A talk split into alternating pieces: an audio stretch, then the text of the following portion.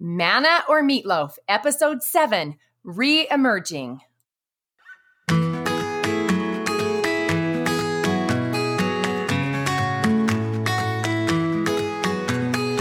Hello, hello. So, the buzz around town these days is this emerging, this re emerging cities and states, and even our gatherings now at church kind of begin to reopen and lift these restrictions that they've had on travel and restaurants and things like that.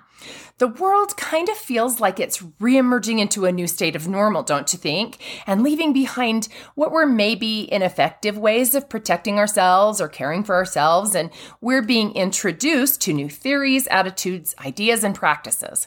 And for me, it's just been a really good time to do a lot of self assessments.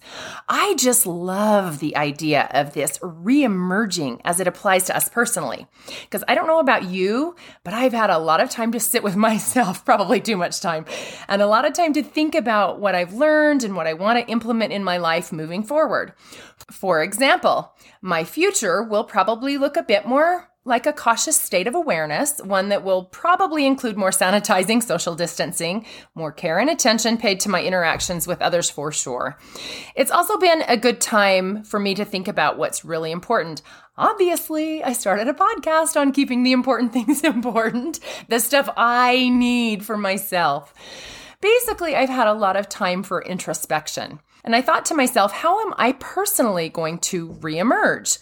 I want to reemerge into this new normal with a fresher insight about myself, how I want to listen, how I want to take care of myself, be more empowered in my unique abilities and gifts. And my hope is that since we've been talking a lot about this this month, that you'll also have a desire to reemerge a better, more attentive person than the pre COVID 19 version of yourself. One of my favorite silly games to play with my grandchildren is that I love to announce them.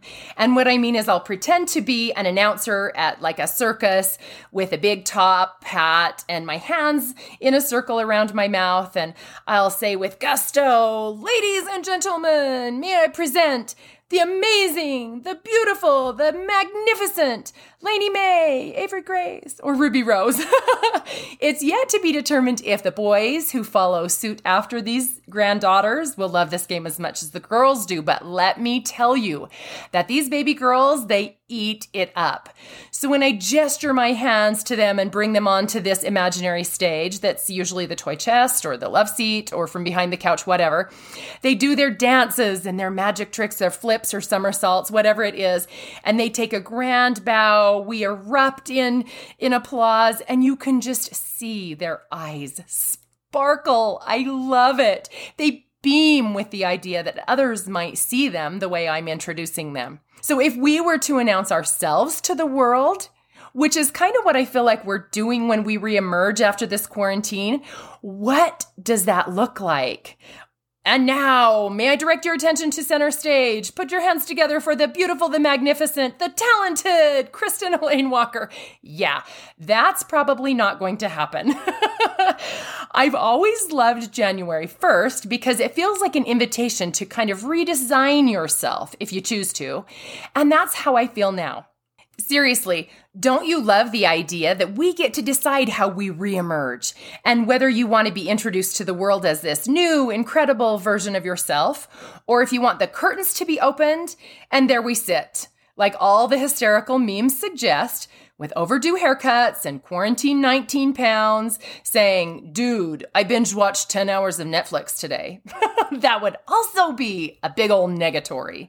But you get to determine what it will look like. Your big unveil, your reintroduction to the post COVID 19 world, your re emerging. So, what I want to know is what new tricks, tips, awareness, or practices you're going to emerge with to help you move forward in this new normal. I asked a lot of you what you've learned about taking care of yourselves physically, emotionally, and spiritually, and I got some awesome feedback. So, check out these little gems, see if they work for you, and implement them possibly into your own personal tool belt.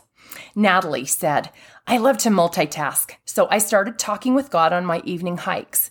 These prayers are usually answered sometimes in the most unusual ways. It takes care of the physical, spiritual, and emotional all in about 30 minutes. I love that.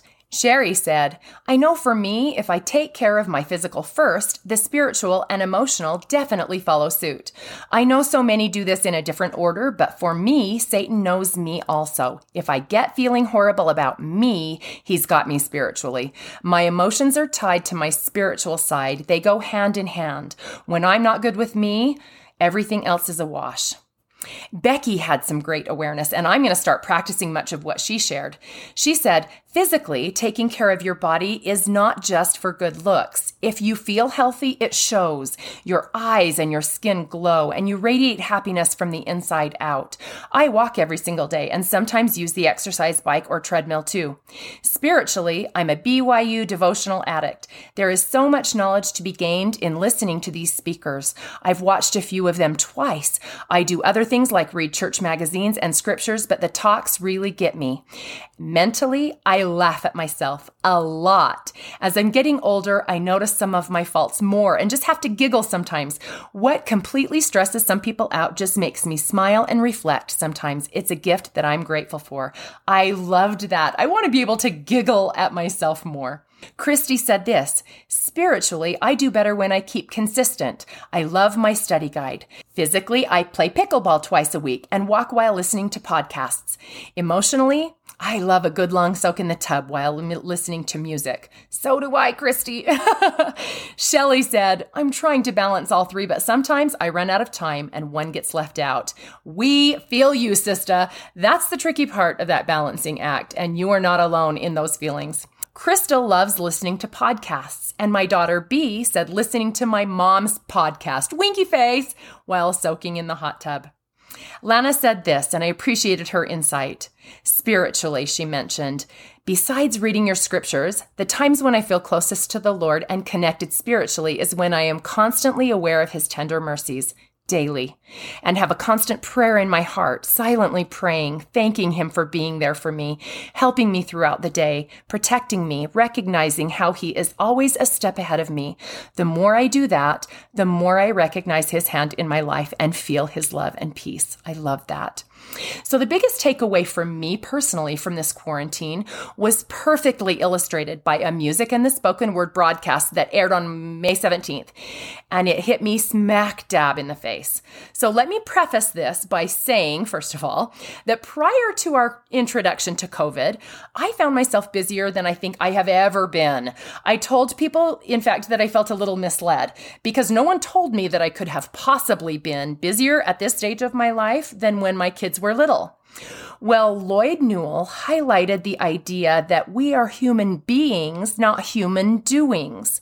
I'd heard that before, but for some reason, this really resonated during this broadcast. He said that who we are becoming is much more important than just what we are doing with our time. Wow, I needed that. So, in all fairness, I think that sometimes the things you wisely spend your time doing does help you become a better person. But the motives behind what we're doing sometimes make that the determining factor. He said, and I'm paraphrasing, that no matter how long our to do lists are, that's not what should comprise the majority of our focus. Oh, how I desperately needed to hear that message. We are human beings, not human doings. Since then, I have tried really, really hard to become a more responsible steward of the time I've been given. I've tried to become more intentional in how I spend that time and more present in exactly what I'm doing. I'm trying to become more patient, more observant, more compassionate, and I, like everyone else, still trying, right? Just trying to do my best so that someday, when I emerge from this life, I can take all that I've learned and stand in Christ's presence with all the skills, tools, and beliefs I've acquired on the way and be introduced, like my granddaughters, to my God. I believe that Jesus Christ will advocate me as my very best self.